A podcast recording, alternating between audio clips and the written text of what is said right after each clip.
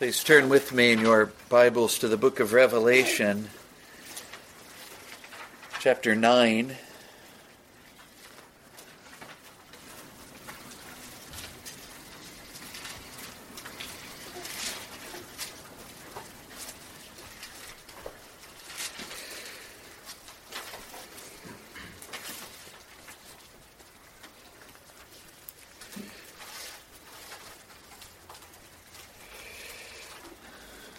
Chapter 9 has been a, a, wearisome trek. It seems as if we have long been in the eastern deserts. And then when we turned our gaze back westward uh, to the green of Europe, we found no relief. But after the darkness comes the light of the Reformation when we come to chapter 10, and Lord willing, we will begin that work next week. Just a little left to do, really just one more word. Revelation chapter 9, verse 20. And the rest of the men which were not killed by these plagues yet repented not of the works of their hands, that they should not worship devils and idols of gold and silver and brass and stone and of wood, which neither can see nor hear nor walk. Neither repented they of their murders, nor of their sorceries, nor of their fornication, nor of their thefts. The sermon title is lifted from the last word thefts. And when we see that, I suspect for most of us we might think, well, I'm off the hook tonight because I don't steal. And uh, I certainly hope not. And yet, um, there is some work for us to do this evening on our uh, own souls.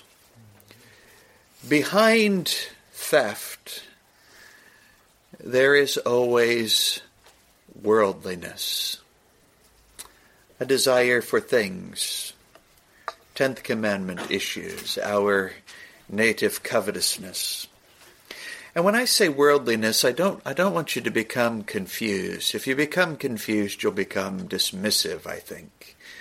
By worldliness, I don't mean to say um, uh, that you have found yourself laboring and laboring after say, a sports car or diamonds and furs and luxury apartments and a mansion and these sorts of things. I, I don't think we're likely to find that in our midst, but uh, a preoccupation with and devotion to the things of this world, well, that is a constant battle, isn't it? Something that is always with us we are certainly more than capable of what shall we eat, or what shall we drink, or wherewithal shall we be clothed, aren't we? Matthew chapter 6, verse 31. And it's really this worldliness, this covetousness, this preoccupation with the things of the world that uh, will manifest itself in behaviors like theft and you still might protest, well, I, wouldn't even steal a pen from the office. You know, I'm so scrupulous about these things. And that's not quite what I mean.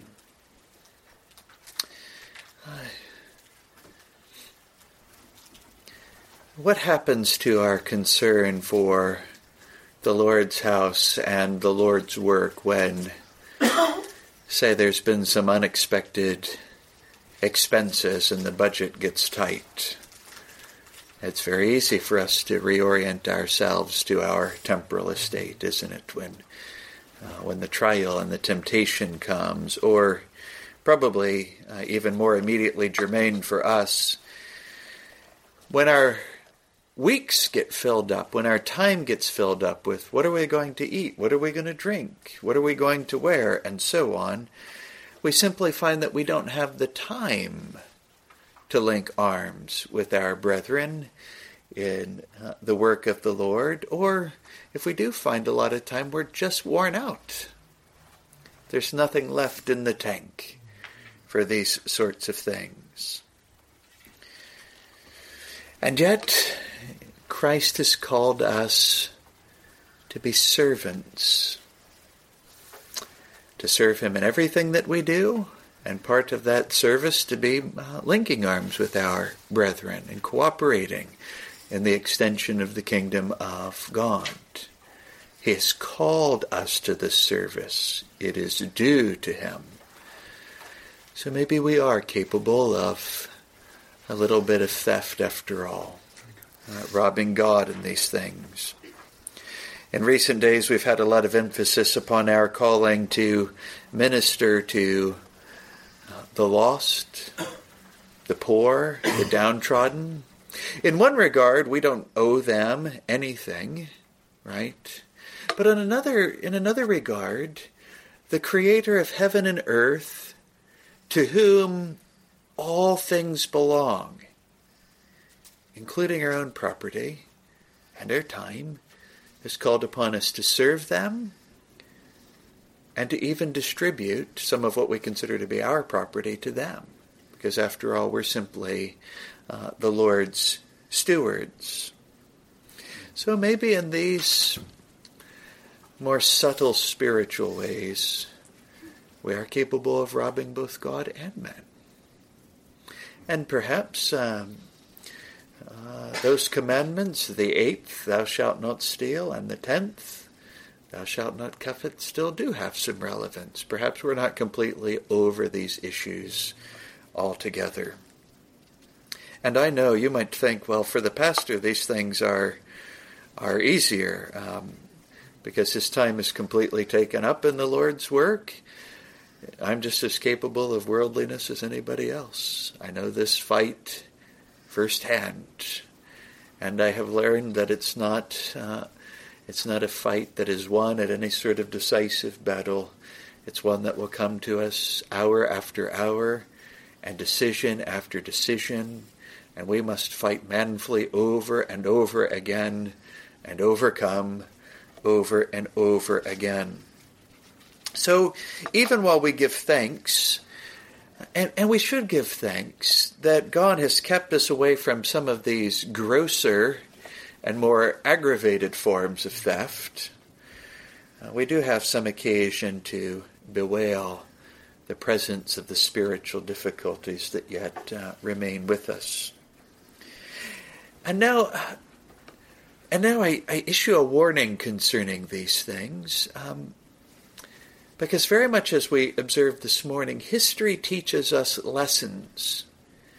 And as, as it's given to us prophetically in the scriptures, or you might say with the prophecy added, the history screams to us concerning the ends of these matters. You say, well, what do you mean? Our worldliness the worldliness that's part of every fallen human being, our inclination to focus not upon the heavens but upon the earth.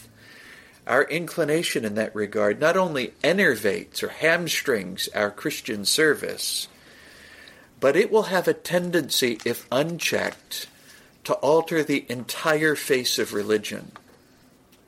And that's part of what the history teaches us.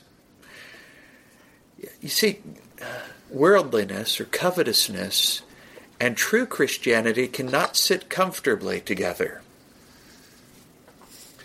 They're going to wage war one with the other. And one or the other is going to prevail in our hearts, and the other is going to be suppressed. So, if uh, covetousness is going to go unchecked in us, if we are going to be worldly, then Christianity and its truth is going to be suppressed. And in its point, in its place, we will invent a religion that is more agreeable to that worldliness. So that our worldliness and our religion can sit comfortably side by side. But true Christianity and worldliness they can never be comfortable together. this isn't just about the Romanists. We'll look at that, but um, I've seen a fair amount of this in the Reformed churches. We'll talk about that toward the end of the uh, the sermon and uh, by way of application. But just to give you a hint, I, I remember there we were. Um, I was just being introduced to Reformed things. I was learning things about the division of labor and what officers do. And then they forgot to really tell us about what the common people do, but they did emphasize to us what the officers did, and they, offers, they emphasized it over and over again. And one man, having listened to one of these sermons, um, not for me, this was uh, at my former congregation, and he said to me, "We have just learned."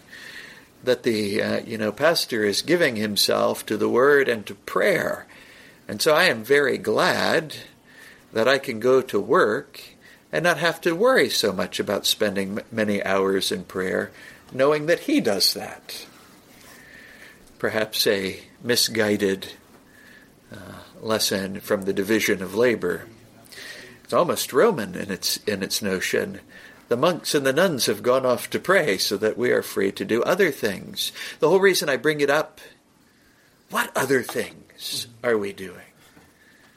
While we send the ministers off to pray, worldly things. We're giving ourselves to the things of uh, the world. So you get these subtle forms in the Reformed churches sometimes. You get grosser forms in uh, broad evangelicalism, the name it, claim it movement. Their covetousness has completely transformed the face of Christianity. It hardly looks like itself anymore. Uh, but I think perhaps history's grossest illustration of this has been Romanism, where the covetousness, the worldliness of men uh, uh, twisted and perverted the religion to where no longer it was Christianity, but rather anti Christianity, almost the complete opposite of itself. And our text brings us there. Remember, in spite of the desolations and the evident wrath of Jesus Christ, west and now east have been destroyed. It's been a long process, a thousand years, but it has happened in both. In spite of the Lord's evident judgments in the land, the people repented not. They repented not of their religious declension, their worshipping of demons, departed uh, saints and martyrs. They repented not of their gross idolatries in these martyr cults. And with the first table of the law falling, the bridle was taken off with respect to the second, and now they travel in a vicious, mutually supportive circle. In other words, our worldliness, desire to violate the second table, propels us constantly to alter the face of the first. And the first and its uh, deformity continues to allow us to alter the second, and it goes uh, in a circle, as I said. So, um, instead of thou shalt not kill, you have Rome's bloody murders of those professing the true religion. We'll talk about this later when we get to chapter 11. Um, but if you'll remember, simply citing the Bible in your defense was a prima facie evidence that you were guilty in the minds of the Romanists. They called the reformers in the East, going all the way back to the 7th century, Paulicians, because they were constantly citing Paul. And the, those that would cite Paul were branded uh, heretics. We talked about the fornications of Rome monks, clergy, common people, and even the popes. I'm not sure if any of you did uh, take up the challenge to go look up Alexander VI, but you'll see a prime uh, example of this sort of thing. And then sorceries were used to prop up what was evidently false and wicked as the mind of man cried out against the absurdities, and the conscience of man, his heart, cried out against the evident wickedness, all of this was put down by the sorceries. no matter how it might seem to you, it looks as if God is in it. We've got all of these testimonies concerning all of these miracles. And now we come to the thefts. Worldliness is frequently at the bottom of the motivational complex of uh, these perversions in, in religion. We uh, don't want the holiness of the true religion and the true God. Uh, we want worldly things. So we have to change the religion. There were other motives. You think about the, just the way that the men dressed themselves pride, vainglory. Just to put it simply, the, the love of pretty things. We don't want a simple religion with a pastor dressed in plain clothes. Uh, we want something that looks more like the temple of Apollo and the way that the old pagan priests dressed themselves up. Sure was pretty. Sure was something to look at, something to hear, something to smell. Bible, water, bread, and wine, prayers, people dressed, you know, like people. Not too attractive to us. There was also um, ambition and power lust, to become a bishop, an archbishop, a cardinal, pope. These were some of the most powerful positions in all of the world. Some of the most powerful positions that the world had ever seen. These things would motivate you to alter the face of the religion. We talked uh, just last week about their lusts. And tonight we come to avarice and covetousness. Turn with me in your Bibles to 1 Timothy chapter 6. Here we pick up uh, mid thought in verse 5. But Paul complains about false teachers, some of their fruits. And some of the characteristic emblems of these men. Perverse disputings of men of corrupt minds and destitute of the truth, supposing that gain is godliness, from such withdraw thyself. And I'm not sure that there has ever been such a striking instance and illustration uh, of uh, the supposition that gain is godliness. I don't think there's ever been anything in it in history quite like the Roman papacy. Gain is godliness. The face of the religion has been transformed. But Paul goes on to say, For we brought nothing into this world, and it is certain we can carry nothing out. And having food and raiment, let us be therewith content certainly a very challenging saying. Do we find it in our hearts that we could be content with such? We've got food and raiment. You might include a shelter there. We've got clothes for our back and a, a roof our, over our head. We're content. It is enough for me. Are we there yet? It's challenging, isn't it? But they that will be rich fall into temptation and a snare, and into many foolish and hurtful lusts, which drown men in destruction and perdition. And so there the desire for wealth is portrayed as being ever attended with all sorts of temptations and snares, foolish and hurtful lusts that will destroy the soul. For the love of money is the root of all evil which while some coveted after, they have erred from the faith and pierced themselves through with many sorrows. That's a very famous statement, isn't it? That the love of money is the root of all evil, and so it has been in the Roman Church. And having coveted after it, they have erred from the, the faith and pierced themselves through with many sorrows. And yet the piercing is not quenched the lust, and the Lord's arm is stretched out against it still. All of this uh, worldliness ultimately led to theft and some of the greatest thefts in the history of the world. This is another uh, particular sermon where I almost think if you know something about the history of the Middle Ages, I don't need to say anything else. And tonight I'm not going to give you um, uh, dates and really so many illustrations about particular occasions. I'll just tell you about some of the things that were done and that just went on and on and on, century after century. You might think about the relic fetish that had smitten Christendom. The clergy and the monks would parade about the uh, relics of the martyrs. This was all part of the martyr cult.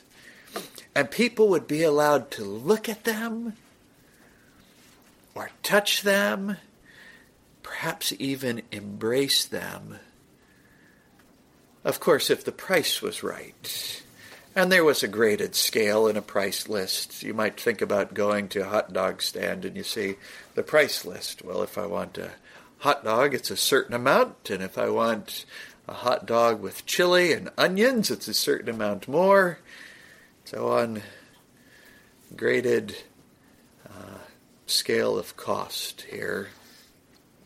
And the people parted with their money because of the sorceries, the miracles that were reported to uh, attend these things.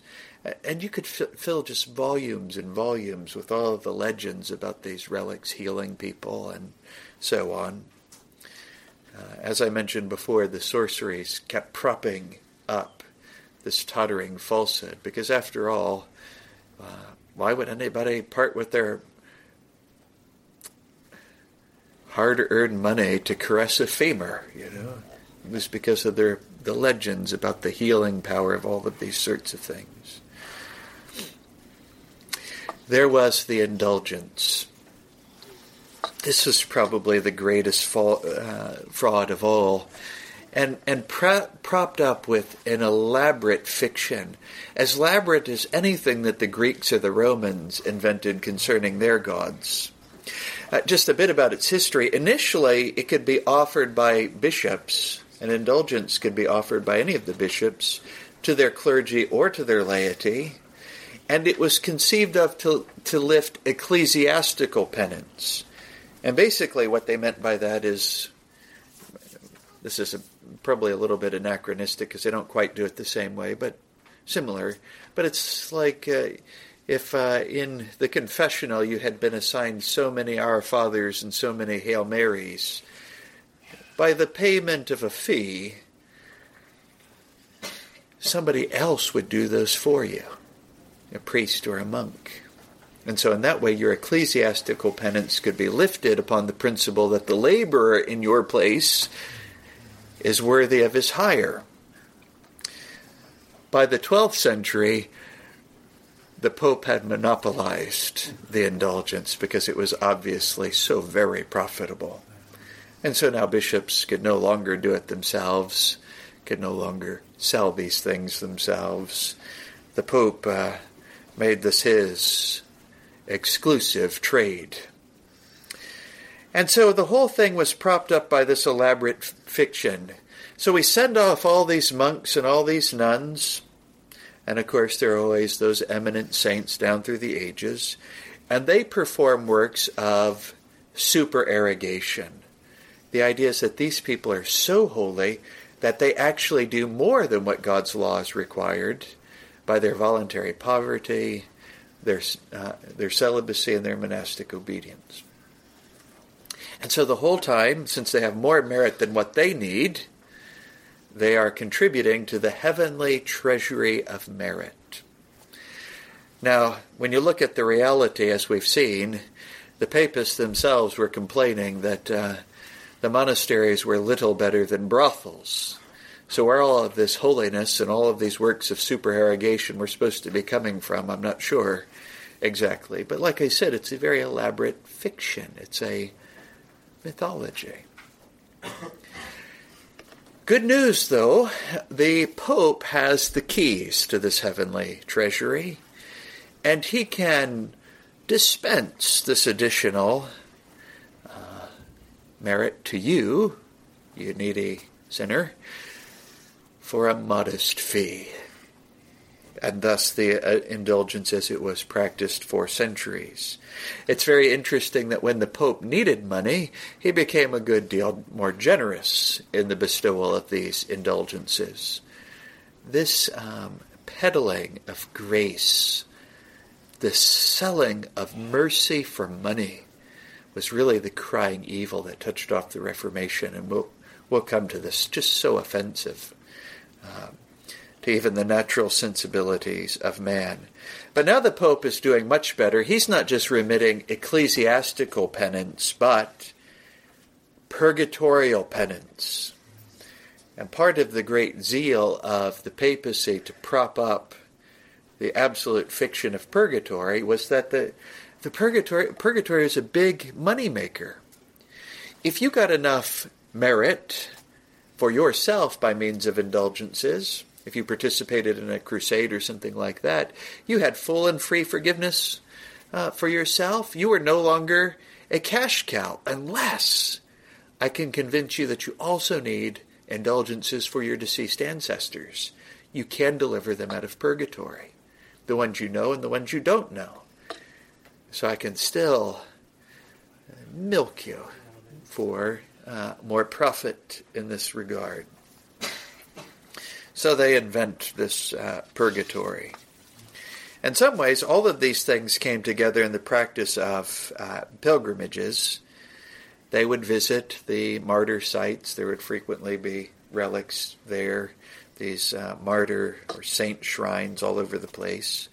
It was customary for them to make donations at these sites. They would buy um, and they would buy indulgences at these at these places, usually trying to get rid of some bit of sin or guilt that they were carrying with themselves. Let me give you an illustration of this. The, the most famous is actually the declaration of the Jubilee years at Holy Rome. The idea, beginning with Boniface VIII in the year 1300, was that um, if you came to Rome as the pilgrimage site and you visited all of its uh, churches and made certain customary donations, you would have the cancellation of all your sins and the guarantee of salvation. So, of course, people would be very anxious for these Jubilee years. And it was said that as it progressed, they could have as many as two million additional visitors to Rome during the Jubilee time. So that's not that's not including all the people that lived there, lived around there, or took pilgrimages there anyway. We're talking about two million uh, additional, and they brought their coins with them.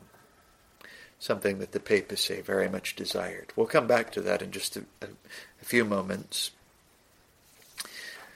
You could find the remission of a great many sins by bequeathing your estate at your death to the church or to a monastery. This uh, carried with it a pretty hefty indulgence. But if you had been particularly wicked, then your surviving relatives would be encouraged to purchase additional indulgences for you and also to buy masses for you. So they would pay priests and monks to go on conducting masses on your behalf so that you could spring from purgatory uh, more quickly. Are you starting to get a feeling for the age? I mean, I'm not. This is this is just sober history, and this is one of the reasons why they had reforming council after reforming council after reforming council before the Reformation. They recognized this. Uh, this is starting to appear a bit shady. Simony, do you know what this is? Simony? This is the buying and selling of ecclesiastical offices and benefices, livings. Uh, you could buy these things. If you, some of you have seen the old black and white Martin Luther, where um, uh, Albert of Mainz sends his brother to purchase an additional living. But to purchase four is highly irregular. An irregularity that we can get over, provided the price is right. And so uh, they would sell these these things. Remember what we discussed last week? If you were a celibate clergyman or a monk, you could purchase a license for your concubine and your illegitimate child. So, you see, in this Roman religion, before the fall of Constantinople, there was an awful lot of money changing hands. You might wonder if the fishermen of Galilee would have even recognized their religion at all in these things. Well, after the fall of Constantinople, rather than things getting better by repentance, in this regard, they just got much worse. So, you, you remember in the early 1500s, we're going to be getting into Martin Luther territory. So, but we're talking about here after the Reformation, 1453, or after the fall of Constantinople, 1453, and following up to that time. The sale of rosaries became a hot business, and once again, these rosaries, in particular ones, would frequently have legends attached, like miracles and so on. Now we come back to the Jubilees. The popes thought these Jubilees every 50 years, because after all, that's what a biblical Jubilee was, uh, this is no longer adequate. We'd like to bring these 2 million souls into Rome every 33 years. And then that was no longer adequate, so they worked their way down all the way to 25.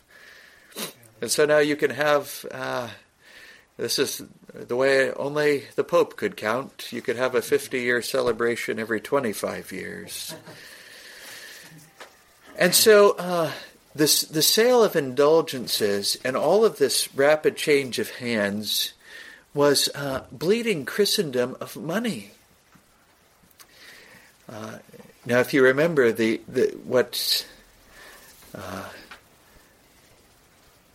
roused the ire of that little German monk was the fact that Germany, in particular, was being bled of all of its money to build Roman cathedrals in Italy. And the idea was why are we sending all of our German money down to Italy? For the benefit of Italians. Didn't seem to be making a lot of sense. But there was something very offensive. If you understand, if you have any notion of what grace is, we certainly don't earn it. If you remember recent sermons, we certainly don't earn it. That's to misunderstand grace completely. We're not going to earn it by our good works. It's, it's three steps more offensive to say we're going to buy it with our money. You see what I'm saying? We're not going to earn it by our piety. How much more offensive to say that we're going to buy it with our coins so that we can run on in our impiety and continue on in our wickedness. The 95 theses that touched off the Reformation were directed against the sale of the indulgences and the buying of grace. And uh, Luther at that point was just getting started in his understanding of, uh, of the gospel. Just getting started. And so we leave things there on the very border of uh, the Reformation, and Lord willing, we will return to that bright and shining light after this great and wearisome darkness. But my use tonight is just one. Let us walk in repentance with respect to our worldliness. I hope that we find our text and the history a little bit frightening because it does make an open display of the matter. If we don't fight the battle there in the heart, if we don't fight our worldliness there at its first motions, its tendency is going to be to alter the entire face of our religion. Uh, because we're going to want to invent a religion with which our worldliness might sit comfortably. It's uh, the Romans 1 dynamic and syndrome. And if I might say so, uh, this doesn't just have to apply to, to Romanism, and it doesn't have to be as gross as Romanism. Uh, we're fully capable of inventing a religion that will make room for our worldliness without it being so obvious.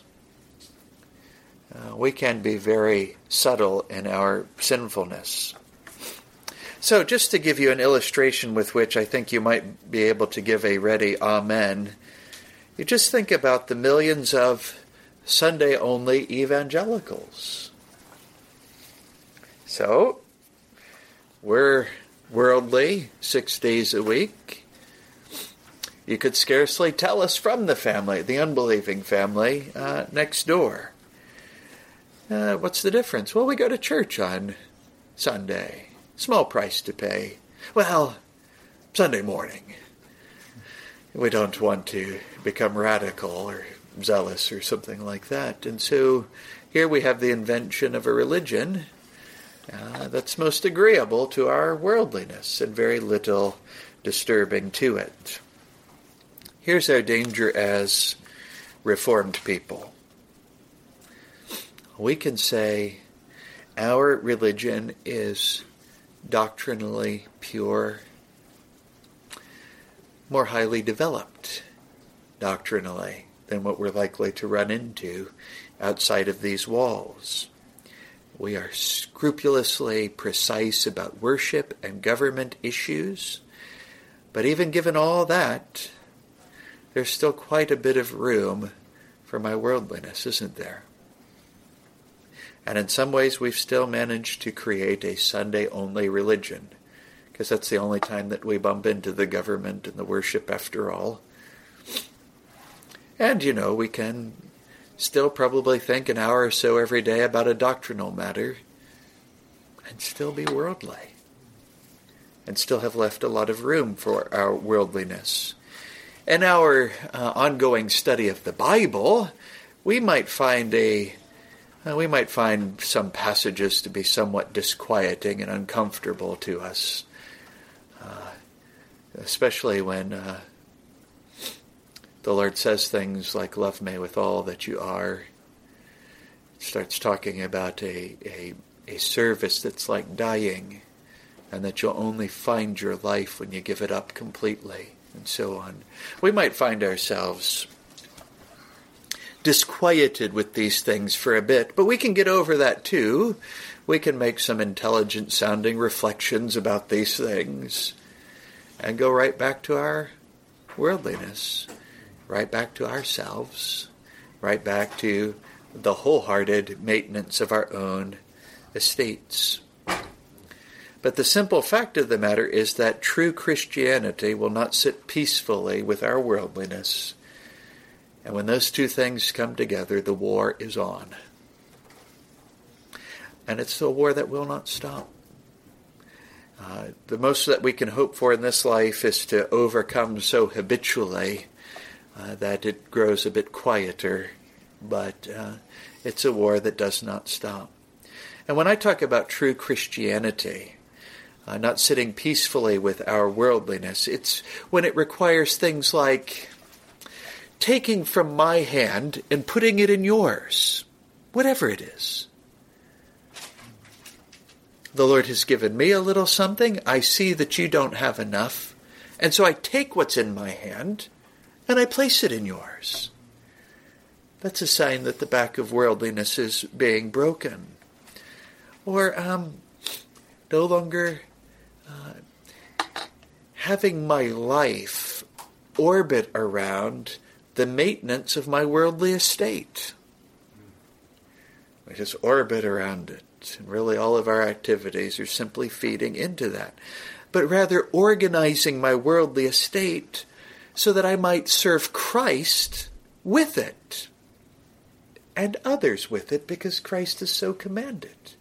See, it's very interesting because sometimes those things can look very much the same, but there's a world of difference in motivation, and I think certainly ultimately a world of difference in outcome. But do you understand the difference? My principal concern is not uh, to maintain my worldly estate, but to take the things that the Lord has given me and turn them around for the extension of His kingdom, for His glory, and the good of the people that the Lord has put around me. And this is also a sign that worldliness, the back of worldliness, is being broken uh, in our lives. And again, as I as I preach to you, I preach this to myself. I'll tell you something about about minister. They're every bit as capable as being every bit as worldly as anybody else, and thinking about their things in worldly terms. Like we've got to get the church to grow, or my goose is cooked, and these these sorts of things. Actually, a reference to Huss in passing, but um, but you understand, we're all very care- capable of this thing. And I know, if I if I might say so, I know that you've heard these sermons. Haggai was very much taken up with this theme. Um, we focus on our temporal estates, we pursue our life, and we end up losing it. But then we give up our lives in the service of the Lord, and we find our lives. And we're taken care of temporally beside by a very generous Lord. Uh, that was one of the great messages of, of Haggai. And I know that you've thought about it. I've thought about it. And I know you've probably thought to yourself, you've probably heard some of those sermons, and you thought to yourself, I'm going to do it. Why don't I just change the life that I've been living? Just forget it, leave it behind, and do it in a different way. And give myself completely to the Lord. Fall into His arms. Be His servant. Be different than what I what it was. But old habits have a hard gravitational pull to them, don't they? Have a hard pull. And we find ourselves, we leave Sunday night with lots of resolutions, but I'm on my way to work Monday morning and I get waylaid. The car's making a funny noise. And we can't afford this. And now I'm a bit distracted. And then I do something extreme, like I'm going to work some, some overtime to get this alternator taken care of. And before you know it, we're just pulled right back into into the orbit, and we get to church the next Sunday, and Haggai continues, and I'm thought, what have I been doing? What have I done this week? How did it get away from me again? I know. I know. We need to repent, but then we need to learn what it means to walk in that repentance. Which means um, recognizing that the tendency, the draw to the worldliness is constant, and it's constantly with us. The world is always pulling us towards itself, and we've got the traitor inside that's just ever so happy to be pulled, right? And so we find ourselves being pulled right back. And it's so easy to get pulled back. That's to roll downhill.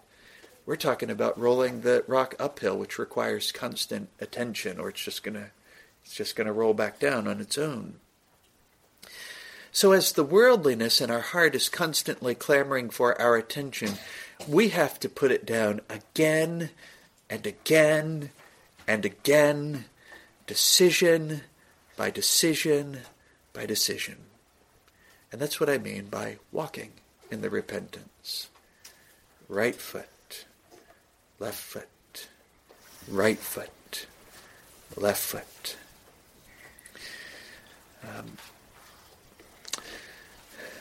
you know, and it, it comes down to, to very real things like um,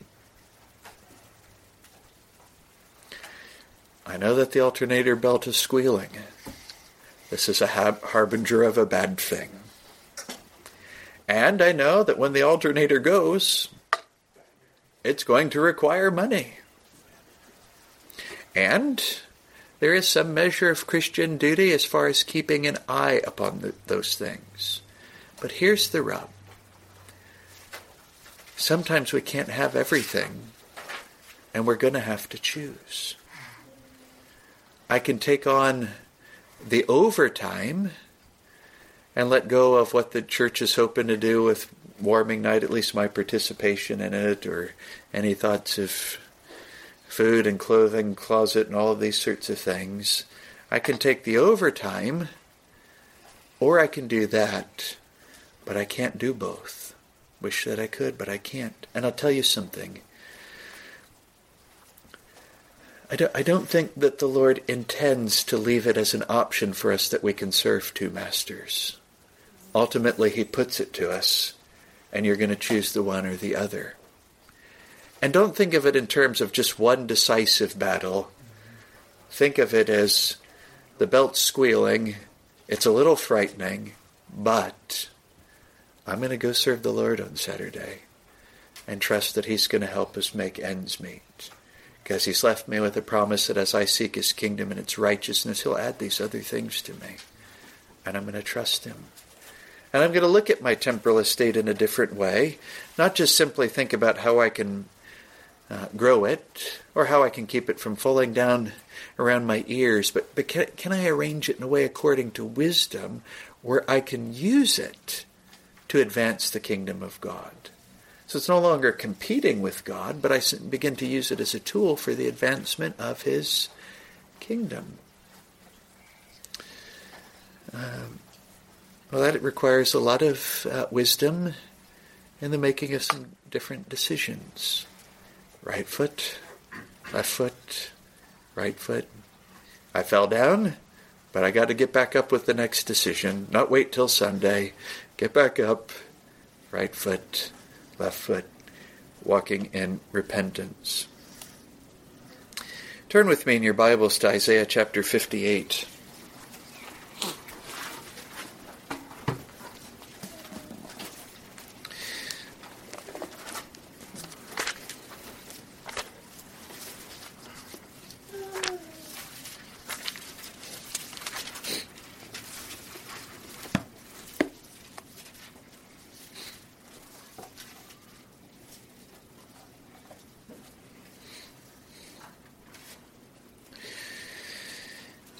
See, the Lord complains in this text a, a fast is contemplated.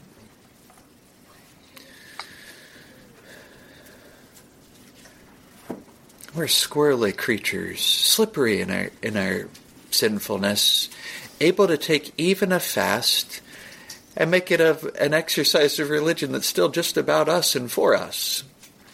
Just some more benefiting of ourselves by these things. Verse 3 Wherefore have we fasted, say they, and thou seest not? Wherefore have we afflicted our soul, and thou takest no knowledge? Behold, in the day of your fast ye find pleasure, and exact all your labors.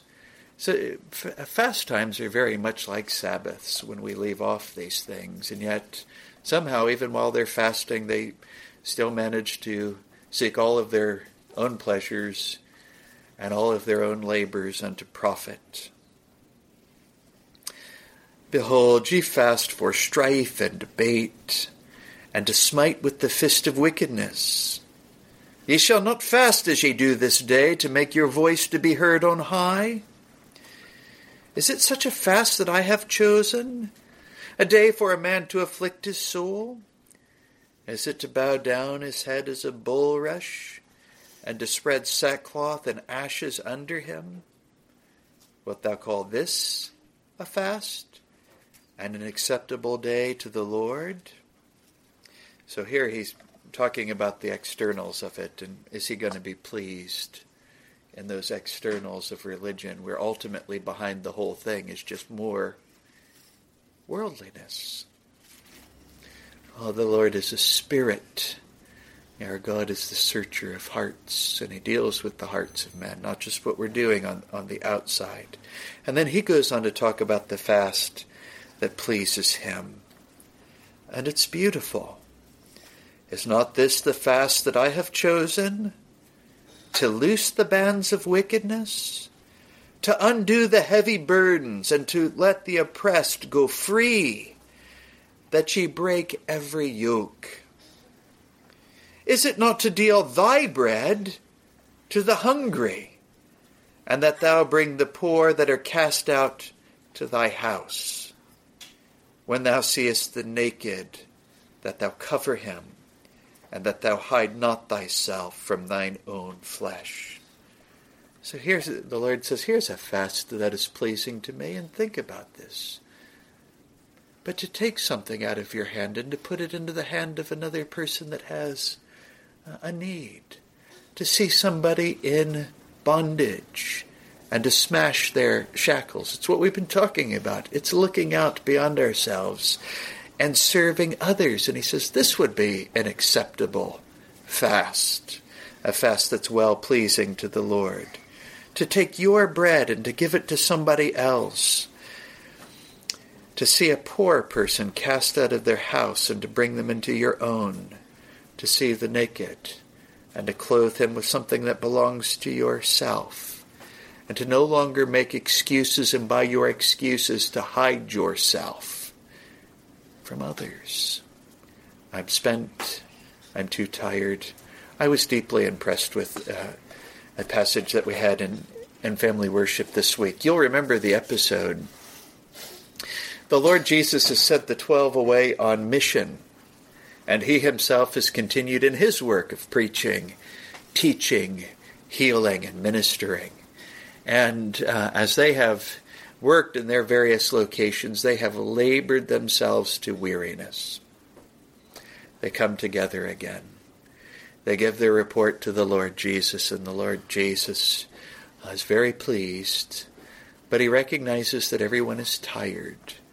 And he says, Come aside, let us rest a while. Because after all, the Lord knows our frame. He had a human nature that uh, had its limits. It needed, you remember the weariness of the Lord when he lay down in the boat and fell asleep? Not even the storm would wake him up. Picture of someone who's tired and who trusts the Lord, right? Trusts his Father. So uh, he says to them, as my wife has said to me from time to time, come aside, man, and let's rest a while. This is good. Good doctrine and good practice. But you remember the scene. So the Lord says, let's get in the boat and press out and go into a desert place where there aren't people. And you imagine the scene. As he's trying to get away, they look along the coast and the people are running around the side of the lake. And the Sea of Galilee is not small. And they're running around to the other side so that when they get to the other side, they are besieged by multitudes of people, thousands and thousands of people. So there they are. I've known this actually in, in the work of the ministry. You know, I, my wife sent me away one time to North Carolina to my parents. She said, "Don't worry about the family. Don't worry about." Don't worry about the church. Go away and, and rest a while. The only way I would be spared is to lose all phones and internet connection. Um, I didn't have a moment's peace the whole time I was I was there, and so it is. But here's what struck me. The Lord, in spite of the fatigue of himself and his men, it said he had compassion upon the people because they were as sheep without any shepherd. And you know what the Lord did? He didn't give them a 15 minute homily and, and send them away. It says he taught them until nightfall.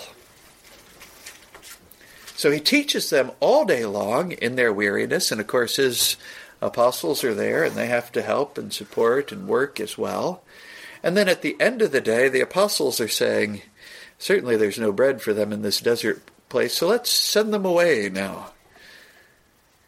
And the Lord doesn't even send them away then because he has compassion upon them and he's afraid that they're going to faint in the way. This is breaking the back of worldliness in a big way. To spend and to be spent in the advancement of the kingdom of God. To take what God has given and to give it away just as fast as it's being given. Uh, and what a great example in our Lord, even while he recognizes that he and his men have physical bodily needs his compassion moved him to continue in the work, to feed their souls with spiritual bread, and then at the end of the day, when certainly, with respect to the flesh, there's nothing left in the tank, he will feed their bodies as well before he before he sends them away. We continue in our text, 58 8. A promise that's attached to this kind of fast. Then shall thy light break forth as the morning, and thine health shall spring forth speedily, and thy righteousness shall go before thee. The glory of the Lord shall be thy rearward, thy rear guard. Then shalt thou call, and the Lord shall answer. You remember their problem before was they were fasting for themselves, continuing on in their worldliness, and then complaining that the Lord won't hear. He says, Oh, I'll hear all right if you take up this kind of fast. A spiritual fast. Principal concern is not the gratification of the flesh, but spiritual benefit and profit for ourselves and for others. The advancement of the kingdom of God. Then shalt thou call, and the Lord shall answer. Thou shalt cry, and he shall say, Here I am. If thou take away from the midst of thee the yoke, the putting forth of the finger and speaking vanity, if thou draw out thy soul to the hungry and satisfy the afflicted soul, then thy light uh, then shall thy light rise in obscurity, and thy darkness be as the noonday. It's very interesting to us if we think about our own work. Remember, they did do the formal things of the fast.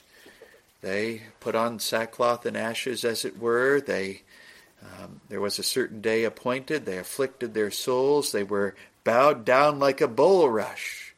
There were even ashes involved the form was kept up. But he says, You want me to hear, and then you want your light to shine. It's not in that, or at least not in that alone. But it's in this service and this desire to advance the kingdom. Verse 11 And the Lord shall guide thee continually, and satisfy thy soul in drought, and make fat thy bones. Here's a um, here's a fast that will make your bones fat. A sign of spiritual wealth, even while you've put away your food. And thou shalt be like a watered garden, and like a spring of water, whose waters fail not. Do we want to be useful in uh, helping other Christians and drawing a fractured church together? Verse 12 and they that shall be of thee shall build the old waste places. Thou shalt raise up the foundations of many generations, and thou shalt be called the repairer of the breach, the restorer of paths to dwell in.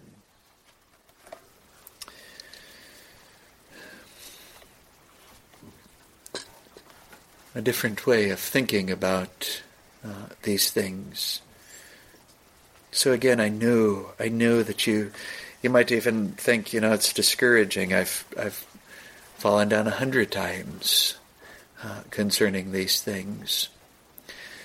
But in the Lord there is strength to rise yet again, and tomorrow yet again, and tomorrow yet again. Um, we might very well hit a stride at some point um, no longer having um, the legs of a colt, but perhaps hind's feet with some practice of making some different decisions. But we do need to be sober.